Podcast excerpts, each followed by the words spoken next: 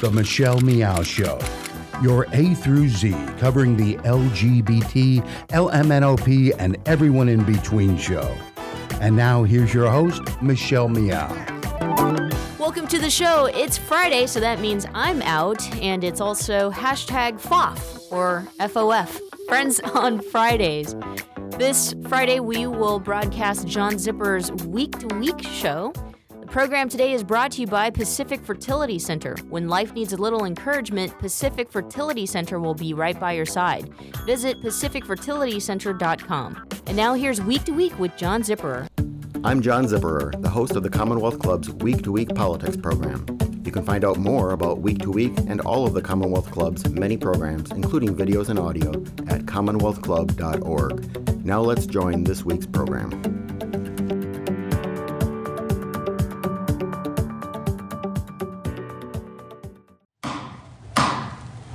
Ladies and gentlemen, I want to welcome you to the Commonwealth Club. Uh, my name is Dr. O'Reilly uh, of the Psychology Forum. I'm delighted, truly delighted, to direct introduce you to uh, my former colleague and my friend, uh, Ms. Robin L. Stucalin. Robin is a psychotherapist in private practice and a clinician with the San Francisco Department of Public Health's Tom Waddell Urban Health Center's Transgender Clinic, and it's ca- called Transgender Tuesdays. She has a master's degree in social work, San Francisco State University, and completed her BA at the State University of New York majoring in psychology and philosophy. Robin has been working with trans identified individuals since 1993 and has been with the TG Clinic at Tom Waddell since 2001. She is also working as a psychotherapist at Trans Access, an HRSA funded special project of national importance, which seeks to identify models of care that effectively engage and retain transgender women of color in quality HIV care.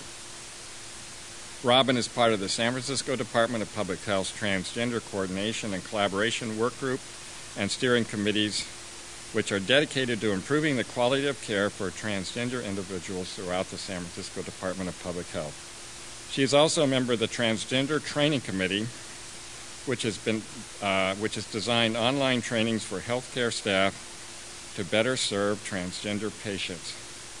She also designs and presents trainings on trans- uh, transgender issues for the staff across San Francisco Department of Public Health.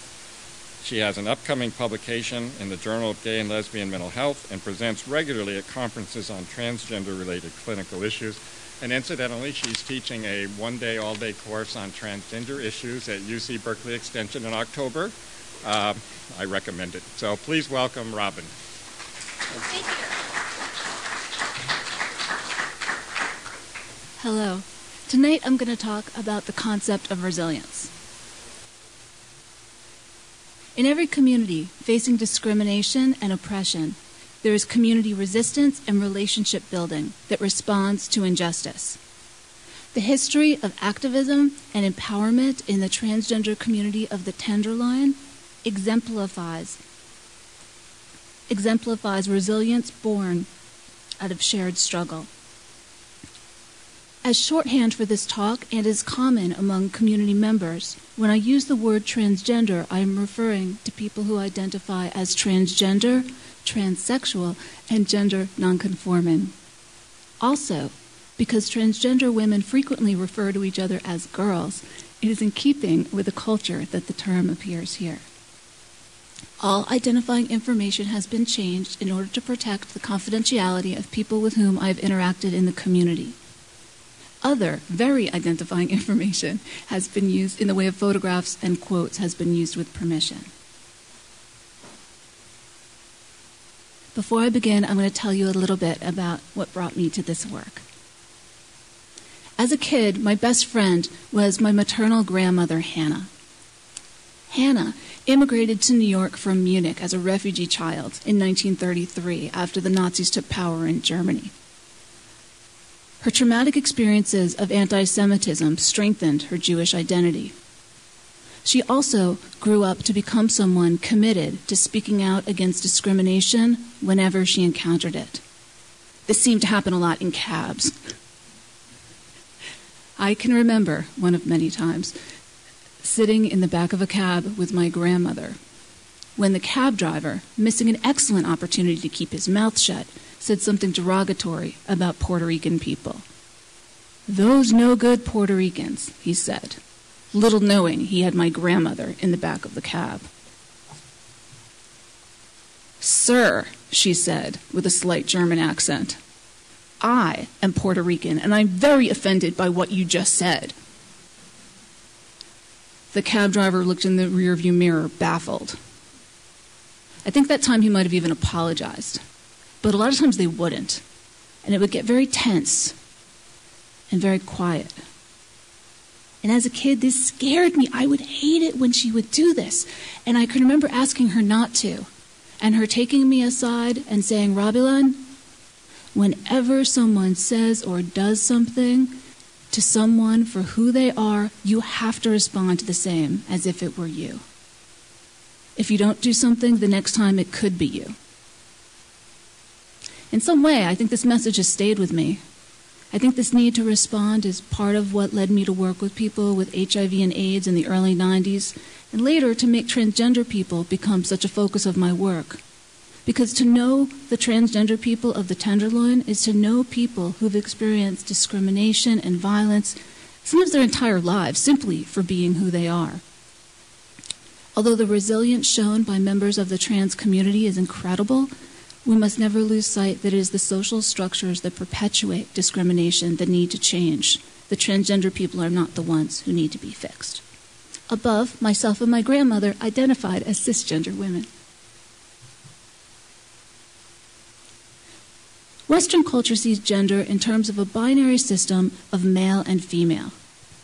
It's generally thought that we will all grow up to be either a man or a woman based on the gender assigned to us at birth. This is so culturally ingrained that we just take it for granted the way it is, except that in reality, gender is much more complex. Sex is biological. Gender exists across a whole spectrum of different possibilities. Many non Western cultures have different gender systems that include people who we would consider transgender. The Native American Two Spirits, the Hawaiian Mahu, and the Bakla of the Philippines are all examples of third gender identities within their respective cultures.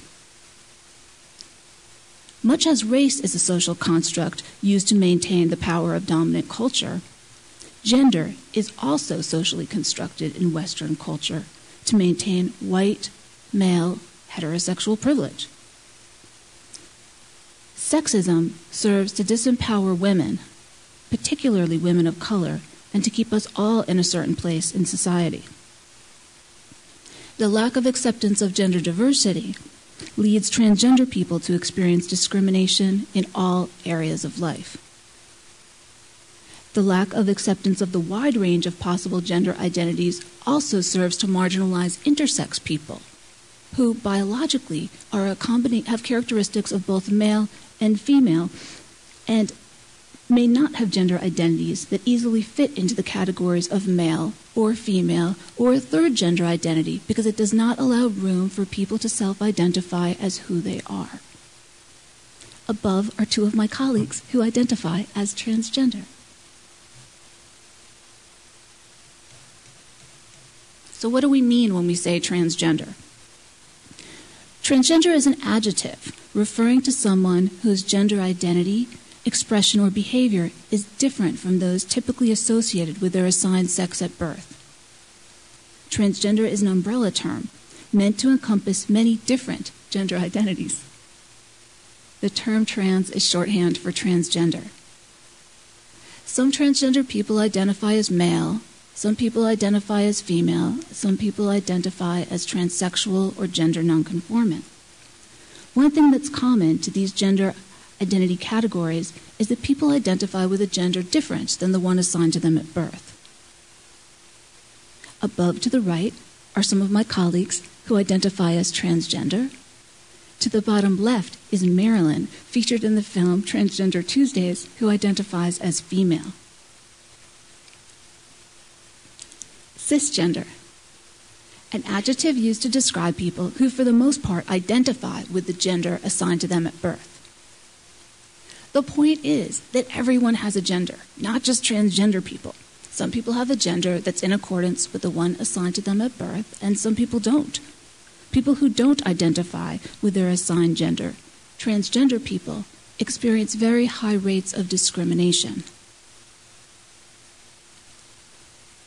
In the film Transgender Tuesdays, a documentary made about Tom Waddell Transgender Clinic where I work, Marilyn speaks about difficulty she had maintaining mainstream employment. She describes being fired again and again in response to her coworkers questioning her gender identity. She spoke of the inability to have a career as one of the biggest losses she experienced as a result of being transgender, stating that transgender people are the most discriminated people in the whole United States. Next, we'll take a look at, trans- at discrimination in the transgender community.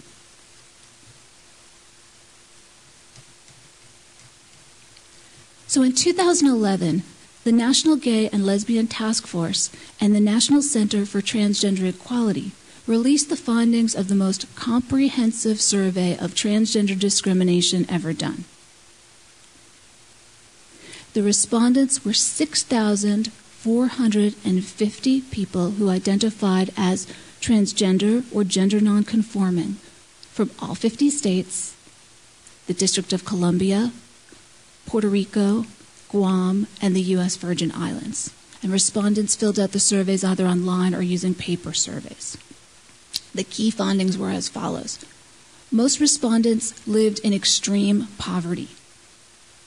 15% of respondents reported household incomes of less than $10,000 a year.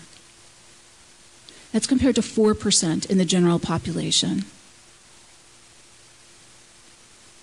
19% of respondents reported that they became homeless at some point because of being transgender. 1.7% were currently homeless. The rates of unemployment in the sample overall were 14%. For the general population at that same time, it was 7%. When they looked at African American respondents in that sample, the unemployment rates were 28%, or up to four times the national average for unemployment in the general population. 90% of people surveyed reported discrimination, harassment, or mistreatment at work, or took steps to avoid expressing their true gender identity in order to avoid it.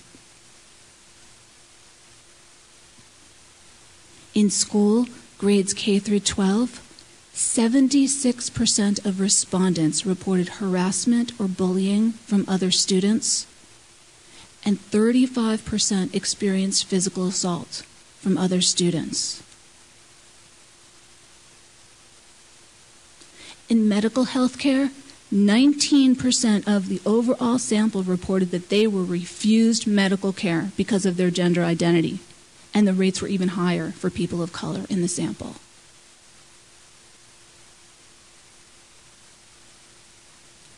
Respondents reported over four times the national average of HIV infection at 2.64%.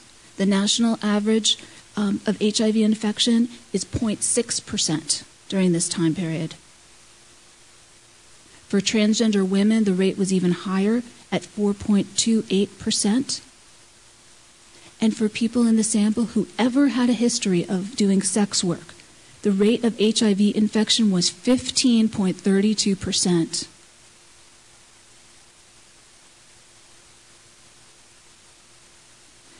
Over one quarter of the overall sample reported that they had misused drugs or alcohol specifically to deal with the mistreatment they experience due to their gender they experience due to their gender identity or expression.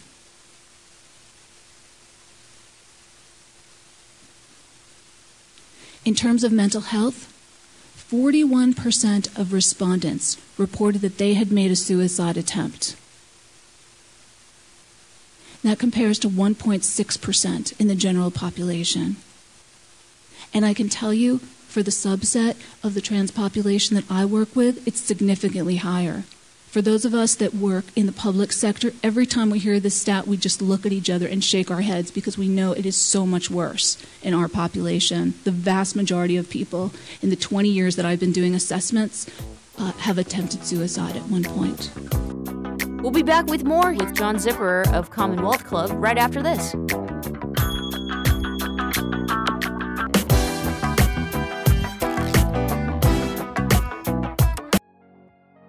Thanks for listening to the Progressive Voices Network, streaming the best in progressive talk 24 7. Keep the progressive conversation going on by joining our community. Each week, we send out an email that covers important things taking place in the Progressive Voices Network and throughout the progressive world. Be the first to know of upcoming shows, schedule changes, exclusive programming, and more. Simply go to progressivevoices.com and sign up for our mailing list. It's that easy. ProgressiveVoices.com. Thanks for listening and thanks for joining the Progressive Voices community. Babe, I think we're ready. We're really doing this. Yeah, I'm ready for our family. So, where do we start? Starting a family is a team effort, and when life needs a little encouragement, Pacific Fertility Center will be right by your side. As a unified team of the best fertility specialists, guided by the highest ethical standards, Pacific Fertility Center provides patients with compassionate fertility care. Visit pacificfertilitycenter.com. Weatherford BMW is where I spend a lot of my time. I love what I do and I love the people I work with. But work's not the only thing I love. I love the everyday simple things in life, like mornings at my favorite coffee shop, taking walks with my dogs around Point Isabel, and spoiling my partner for a scenic but thrilling ride. That's the beauty of living the Bay Area dream. We're just being ourselves, living our authentic life. Live your authentic life, a special message by Weatherford BMW. And now, back to the Michelle Meow Show.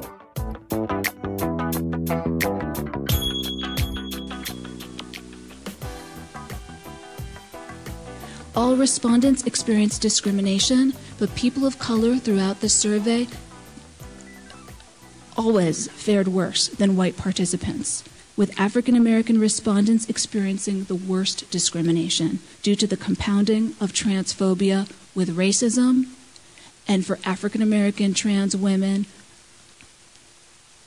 the compounding of transphobia, racism, and sexism. Now, let's take a look at the subset of the transgender population that I work with in the Tenderloin. First, a bit about the history of trans people in the Tenderloin, and then we'll look at one woman's story.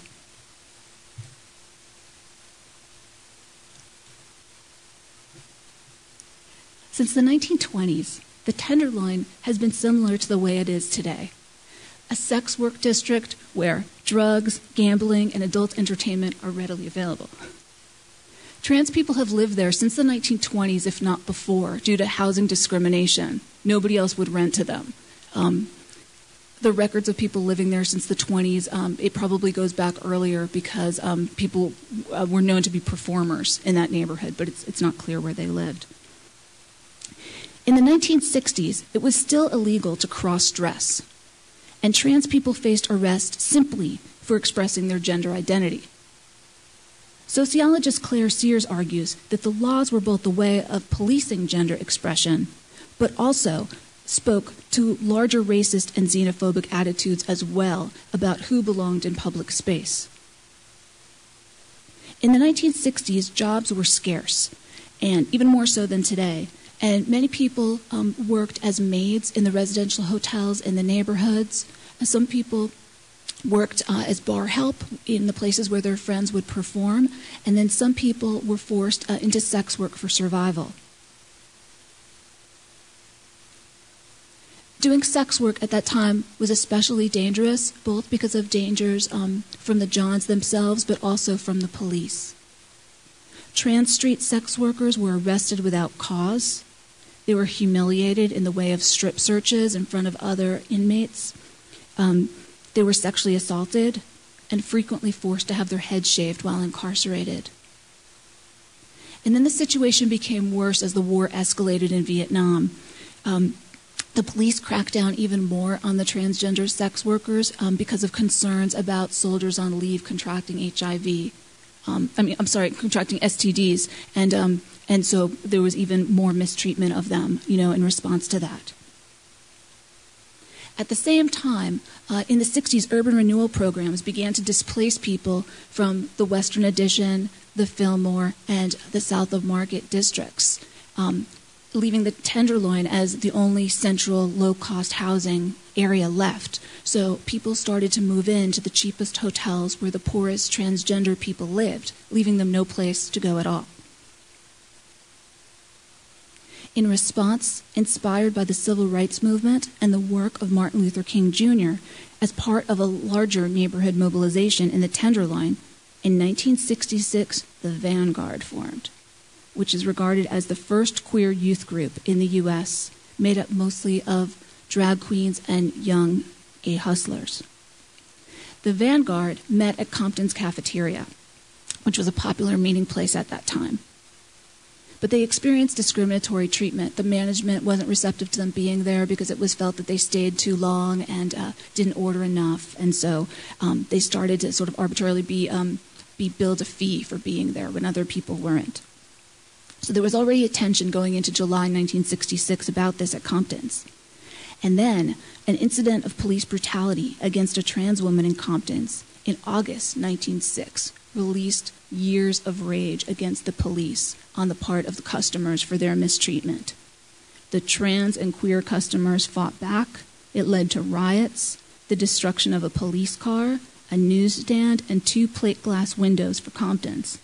It was the first militant trans and queer action against discrimination in U.S. history. And the outcome was really a greater recognition both of trans people and of their needs in San Francisco.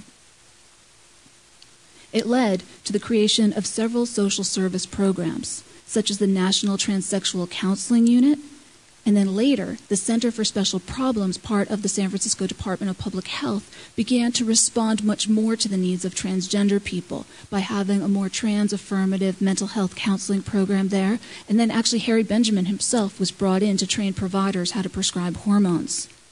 Also, um, uh, of significance at the time, um, it wasn't people weren't able to change their identifications the way they can now. Um, so they weren't able to change um, to change IDs to reflect other gender identities. So, uh, Center for Special Problems was uh, able to provide uh, identifications for the department uh, from the Department of Public Health, reflecting people's true gender identities and their names. It wasn't perfect because uh, it still identified them as patients at the clinic, but it allowed people to get into job programs and other needed things.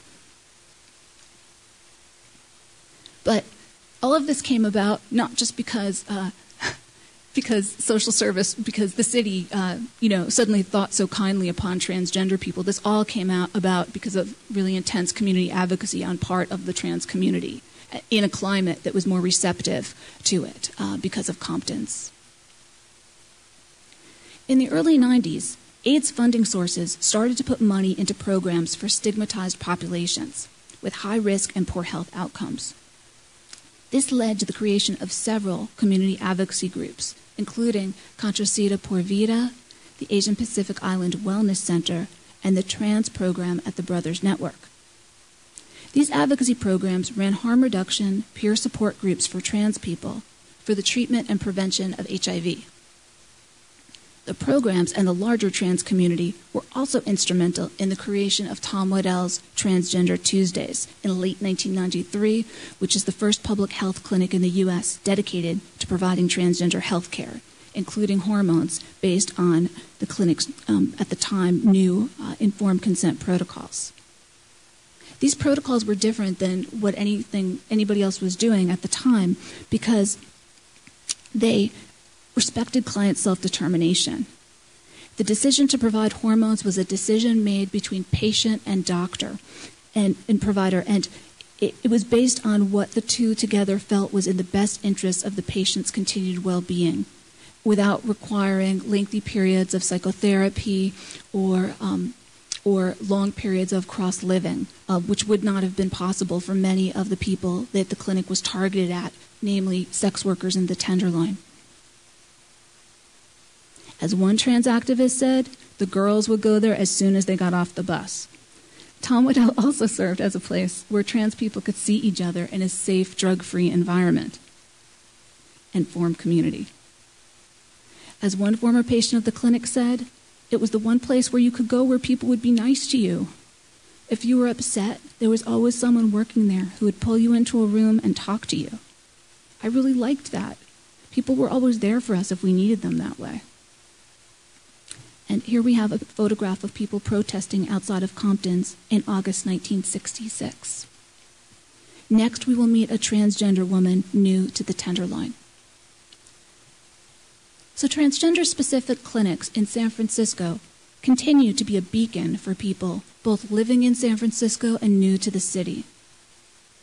Due to the pervasive discrimination, sexism, homophobia, and transphobia, many transgender people have faced terrible physical and sexual abuse, both by strangers and by people who should have been their care- caretakers. Many transgender people have had disproportionate contact with the prison system because they have had few alternatives for generating an income in order to survive, or because they defended themselves against their attackers. This story highlights some of the impacts of these traumas in one transgender woman's history.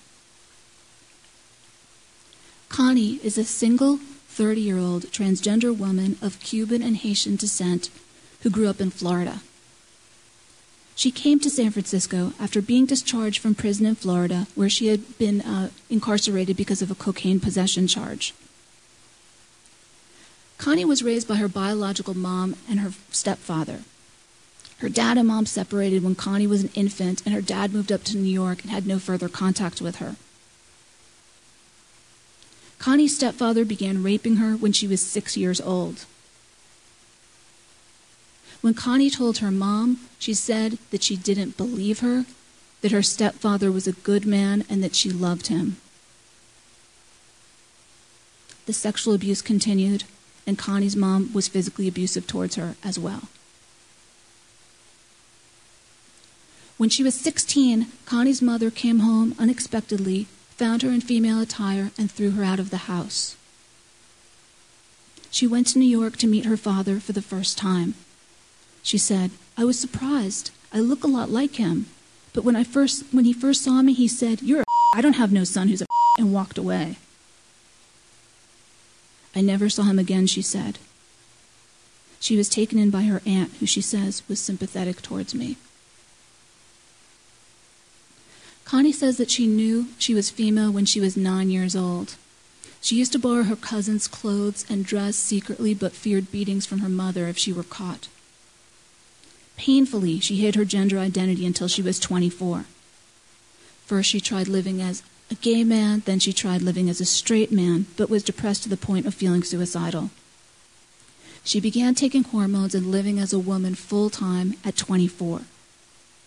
She had already been living as female for several years when she was arrested at 27 and went to prison. Because she has male genitals, she was placed in a male prison. Her feminine presentation made her vulnerable to sexual assault. She was placed in solitary confinement for a while because of being trans and thought that she would be safe. Prison guards came in and forced her to perform oral sex.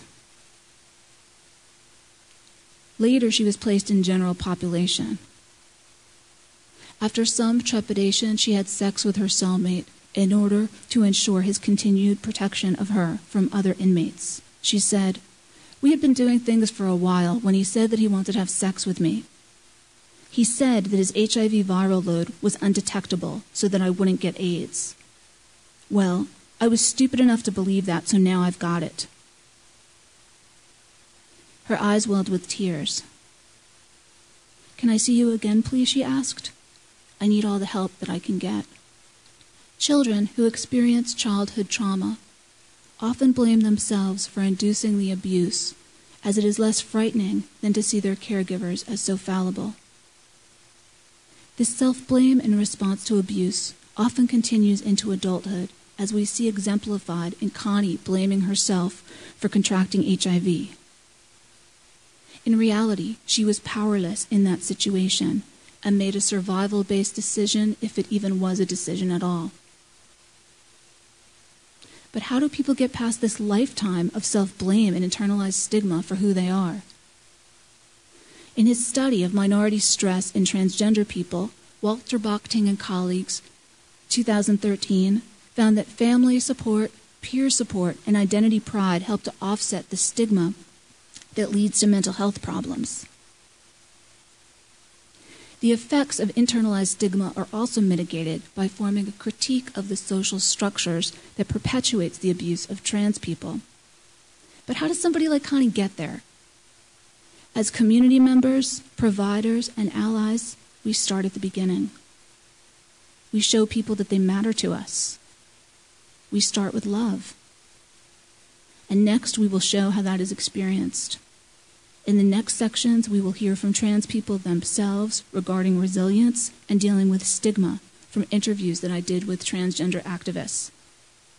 Above, to the right, is one of my colleagues who identifies. There's a poignant scene in the film Transgender Tuesdays, um, in the documentary Transgender Tuesdays, when Kelly Kelly, featured in the film, talks about when she first transitioned to living as female and lost everything. She recalls what it was like meeting trans women in the community and how they immediately extended themselves towards her. She said, They told me, she, they told me what to do. First, you go over to Tom Waddell and you get your hormones.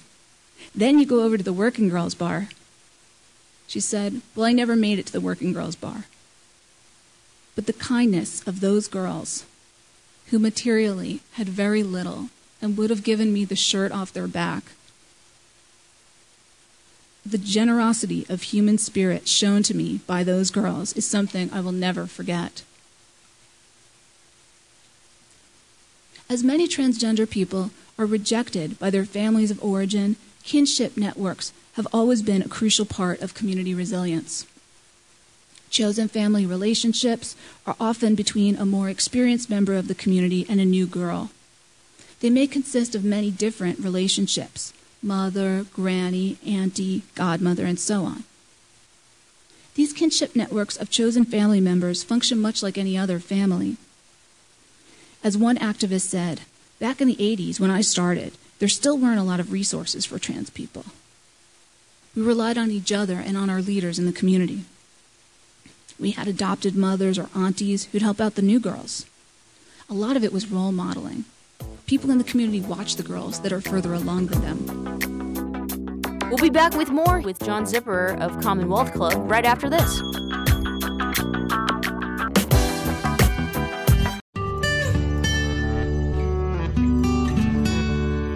I'm Heklina. I've been doing drag here in San Francisco for almost 20 years, and uh, over the past couple months, I just opened up my club Oasis. It's been going really well. People really seem to appreciate the space. It's something people say San Francisco really needs right now because the city has been changing a lot. I always had this attitude of, of opening a space that was kind of like for everybody, and that's just kind of the attitude and the the uh, the ethics of Oasis. Is it's kind of a space for everybody. How does it feel to be a business owner? I don't know. You know, it's funny because I still need I still have to kind of pinch myself to believe it's actually true. You know what I mean? Like I walk in there and and I go up to the bar and I go, oh, could I please have a glass of water? You know, it's kind of like I forget that it's my place. Running gay clubs, it's changed a lot. Um, I think that gay people now, they're everywhere. They don't feel like they have to maybe be in a gay bar all the time, so you have to be much more creative about how you are enticing people to come out to your club. I, I guess I'm successful because I'll just say it, I work really hard at what I do. I also like to provide a really quality experience for people. So yes, you know, people will pay to see my shows and pay to come to my club, but I always like, like to give them something that's worth it. The experience that they'll, they'll leave my shows going, okay, that was worth it. You know what I mean? That's just always been my attitude. Um, just to entertain people. And so it seems like that works, you know. I would say to young kids, you know, just kind of form your own identity. And, uh, and you know, don't let others dictate how you should behave or think. Uh, you can always go to uh, sfoasis.com to find out about all the entertainment and nightlife that we have going on at Oasis. If you want to see drag, we've got that for you. If you want to see some queer hip hop parties or queer dance parties, we have that for you. Spotlight on success and achievement, brought to you by Wells Fargo. Together we'll go far. And now, back to the Michelle Meow Show. As another activist said of the waiting room at Tom Waddell, It was a way for a new girl who didn't know anybody to meet other girls. And that was so important because we needed to be shown how to do things. Girls that were new needed to be taught how to survive. We taught each other how to do sex work, and then later we taught one another how to get jobs. Above is one of my colleagues who identifies as transgender. Many of the trans people that I work with have experienced love as conditional in their families of origin. Many were rejected by their families when they came out as trans. Most have experienced violence within their families or elsewhere in childhood. In his beautiful book on addiction in the realm of the hungry ghosts by Gabor Mate, he explains the neurobiological changes that take place when people experience early childhood trauma. These changes, he says, result in a brain predisposed to addiction. For trans people, being treated as disposable with post traumatic stress disorder and no support, addiction is adaptive. For many, unresolved trauma unconsciously repeats itself in abusive relationships and many people are re traumatized doing sex work. As one activist said, some trans people are lucky and they're able to form new relationships and create their own families, but some are too traumatized to do this. And that's where trans healthcare, mo- trans healthcare staff can model healthy, nurturing relationships and function as another part of a kinship network instead of or in addition to a chosen family. As one activist told me, these relationships save lives by creating a tiny bit of hope that someone cares that things might get better. Sometimes knowing that someone will genuinely be worried if you don't show up can start to make us realize that we are worth caring about. As another activist said, Mary Monahan, featured above right, was that person that everyone knew they could go to if there was a problem. You could go into Tom Waddell, and there was Mary, and it meant so much to so many girls. She was just that person in the community. For some trans people who are so traumatized, taking that in can be a first step in healing. The clinics also function as a place where people can meet and form community and share resources in a safe environment. As one activist said, Tom Waddell Transgender Clinic played a big role in us learning to educate ourselves about hormones and HIV medications to become the best consumers that we could be. We were treated respectfully, we knew our care was confidential, and we were treated with kindness. We would bring our friends there. It was like a home base. I think that Tom Waddell's 20th anniversary party was a good example of that. Everyone came to that party. And what does that say? Those 20 years built a community that can't be broken. Above are two of my colleagues who identify as cisgender. Peer support is another important factor in resilience. As one activist said, peer support relationships, particularly with trans identified staff, allow trans people to see themselves positively reflected in someone who is like them.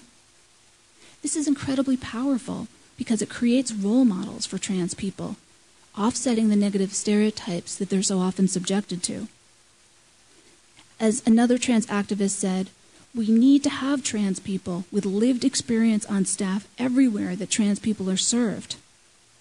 Hiring trans people builds economic opportunities for individuals by giving them jobs and provides needed role modeling for other community members. As another activist told me, it was the transgender peer support groups in the 90s that made the difference. The groups became the center of my life, and my life shifted as a result.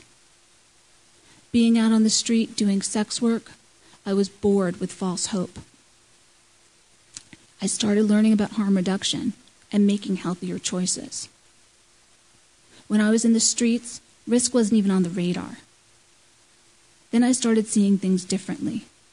A lot of my old behaviors fell away as I realized that this is where I'm supposed to be. In a program that I'm working in now, several trans women have for the first time expressed interest in work or school and advocacy, stating that they want to be like their trans identified counselor. Peer support also allows trans people to evaluate themselves not by the standards of dominant culture, but on the basis of a supportive community of people like themselves. This serves an important function in people's ability to deal with adversity and to start to question the social structures that stigmatize them. Above are three of my colleagues who identify as transgender. Regarding identity pride, well, said one longtime activist, it's hard. For one thing, there was the internalized stigma about being trans. And then there are self esteem issues that make it hard to make positive changes in your life without support in place. People are stereotyped and harassed, assumed to be sex workers for just walking down the street. The Polk Street area is less tolerant of trans people than it used to be. Many of the places that people would go to be together, places where people from the community would perform, they aren't there anymore. This creates isolation. Many girls are just holed up in their rooms. What offsets this are relationships with other people, relationships that are supportive and nurturing. Through those kinds of relationships, wherever they come from, a friend, a provider, people start to get the idea in their head that they matter too, and that people like them matter. Other people in the trans community, they also matter, and that their inequitable treatment is wrong.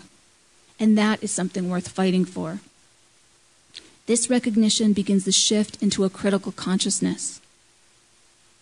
Above are two of my colleagues who identify as transgender. Critical consciousness from the work of Paulo Freire is the combination of an awareness of social oppression and action.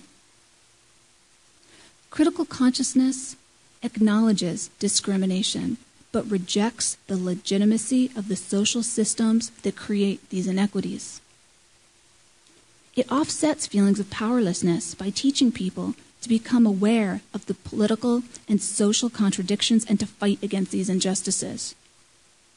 In a study done by Kelso and colleagues 2013, higher levels of critical consciousness were associated with lower HIV disease progression outcomes in HIV positive African American women who perceived high levels of racial and gender discrimination. Women with high levels of, disc- of, critical consciousness were more likely to have undetectable viral loads and higher CD4 counts, not mediated by antiretroviral therapies, than those who adopted a more self blaming position. These findings have positive implications for improved health outcomes. It is again the social structures that perpetuate transphobia, sexism, and racism that need to change.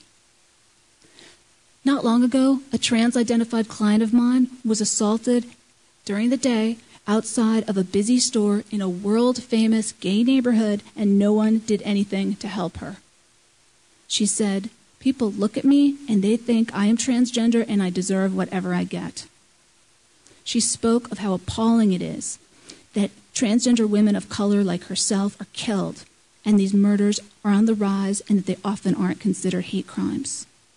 Regarding her own situation, she filed a police report, is getting a lawyer, and wants to become involved. Oh, she uh, and wants to file charges. She also said that she wants to become involved in working with the trans community. She said that she wants to be a counselor, like some of the trans identified peer counselors she works with. She said, I want to work towards something that is bigger than, is ju- than just me. I want to make things better for all of us.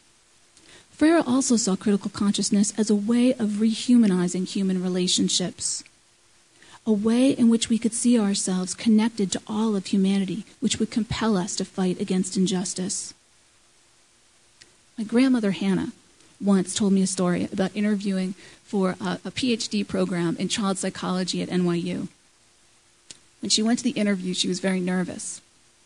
She was in her early 60s, and despite being respected in a related field, all she could think about was that she didn't have the profile of a typical applicant. The person interviewing her must have sensed her obvious anxiety and decided to forego the standard questions and asked her instead who her favorite poet was. She immediately answered A.E. Housman. The interviewer asked why. She told me, Well, then it got so much better because that was something I could actually talk about. She told him, I know he was a minor poet, but his poems always resonated with me. He had a painful life because of being gay. He experienced a lot of loneliness and alienation. I could relate to that because of being an immigrant and losing my country. His poems expressed how I felt so beautifully. And there it is the oneness that Freire talks about, the oneness in humanity and all its pain and beauty through art, the oneness that connects us to everyone else, that sense of oneness that compels us to fight against injustice. That sense of common humanity is what leads us to respond to discrimination the same as if it were being perpetrated against us in whatever way we can. Above is another colleague who identifies as transgender. So, to review, factors that contribute to resilience family support, family of origin, be it chosen family or uh, family, uh, kin, you know, as a, with a kinship network, relationships with providers, peer support, peer groups, modeling of positive identity through trans identified staff, identity pride, and critical consciousness. The Tuesday after Pride in the Trans March, I saw one longtime patient, Annie, at the clinic. Annie said, It was so nice to see your son at Trans March. I said, Yes. When I, when I asked him about it later, what he thought, he said, The party was awesome. I said how recently I'd had this moment of great parental pride when we were walking past dog eared books on Valencia Street, and he was pointing to the window to show his friend, Hey, I've got that book. And it was uh, 10,000 Dresses, a story about a young transgender girl. so I, I was telling Annie this, and she smiled and she said, You have to remember, I grew up in the generation when mothers would point us out on the bus and say, Look at that, and drag their children away from us. It means so much to see people like you bringing your kids in to celebrate with us. I think of what a beautiful world it will be someday.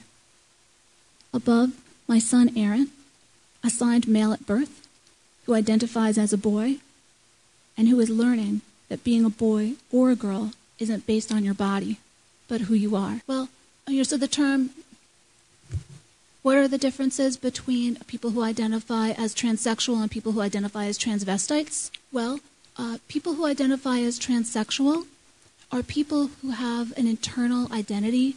Um, uh, if it's if it's uh, you know somebody who's uh, you know a female transsexual, that would be somebody who uh, was assigned male at birth and identifies as female very heavily, and often will have to go through surgeries or different procedures, you know, to feel okay about their body.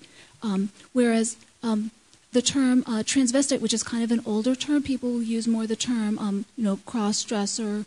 Um, that uh, it's much more um, where someone doesn't necessarily have the opposite uh, gender identity. It could be someone. A lot of times, um, it's people that are straight guys who like to wear female attire, you know, in the privacy of their homes or sometimes go out and that that's just something that, that they enjoy, but it is, doesn't have the same sort of identity piece that goes along with it. It's more like a fetish thing. person who hasn't transitioned to their true uh, gender identity. Say in the case of Connie, you know, she I talked about her painfully living, um, you know, hiding her gender identity. Someone would say in that example, that would be a case of someone dealing with gender dysphoria. She really felt like a girl, but it wasn't safe for her to go ahead and transition to living as, as female. And so she talked about becoming suicidal.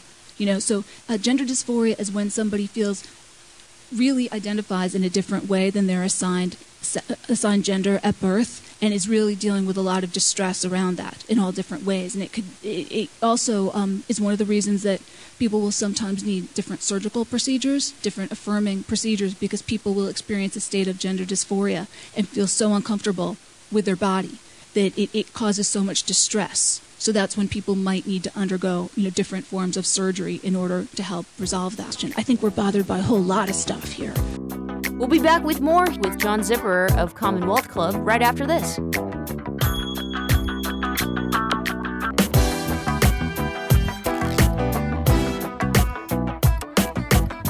Thanks for listening to the Progressive Voices Network, streaming the best in progressive talk 24 7. Keep the progressive conversation going on on Facebook. Like us at facebook.com forward slash progressive voices. On the Progressive Voices Facebook page, we update the stories that our hosts like Thom Hartmann, Stephanie Miller, Bill Press, and Leslie Marshall will be talking about during their shows.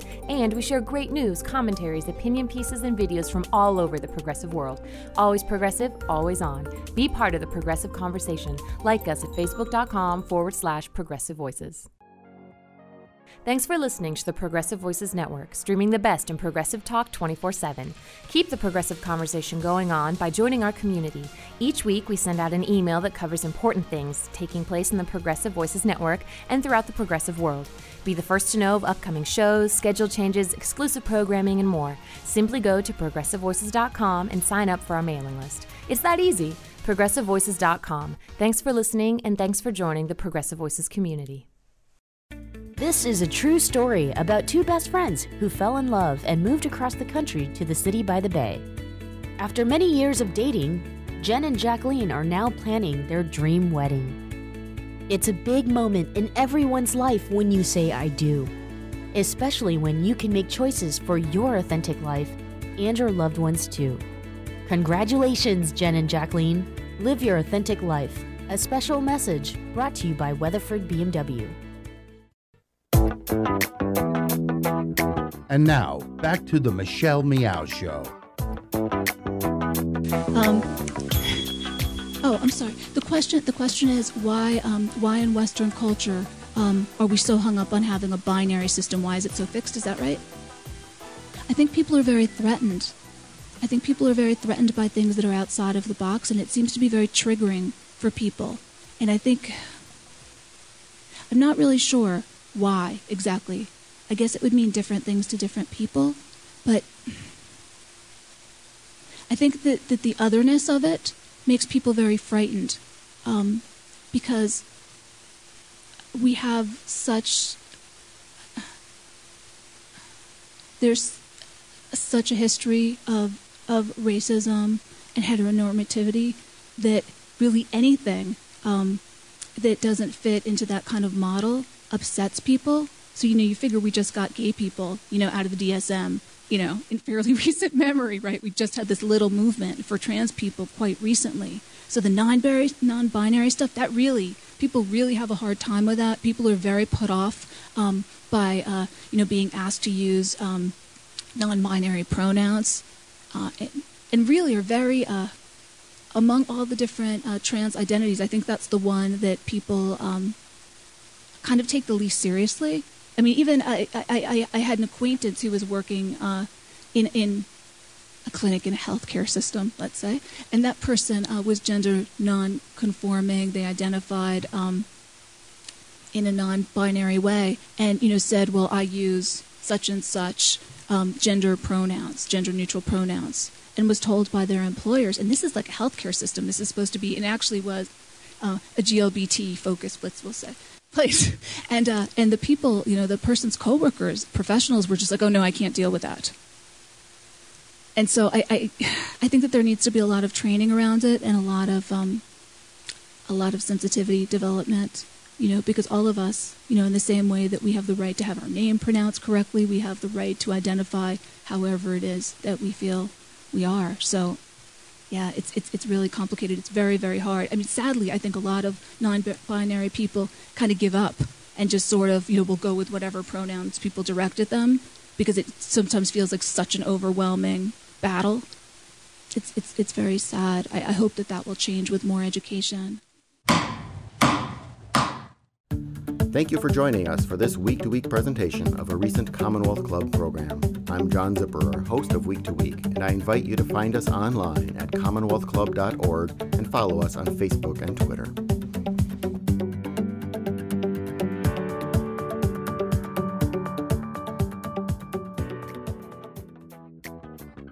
Thanks so much for tuning in today. For more on us and other programs or podcasts you might have missed, you can head to michellemeow.com. See you all next week. Tune into the Michelle Meow Show weekdays at 4 p.m. Pacific, 7 Eastern on Progressive Voices.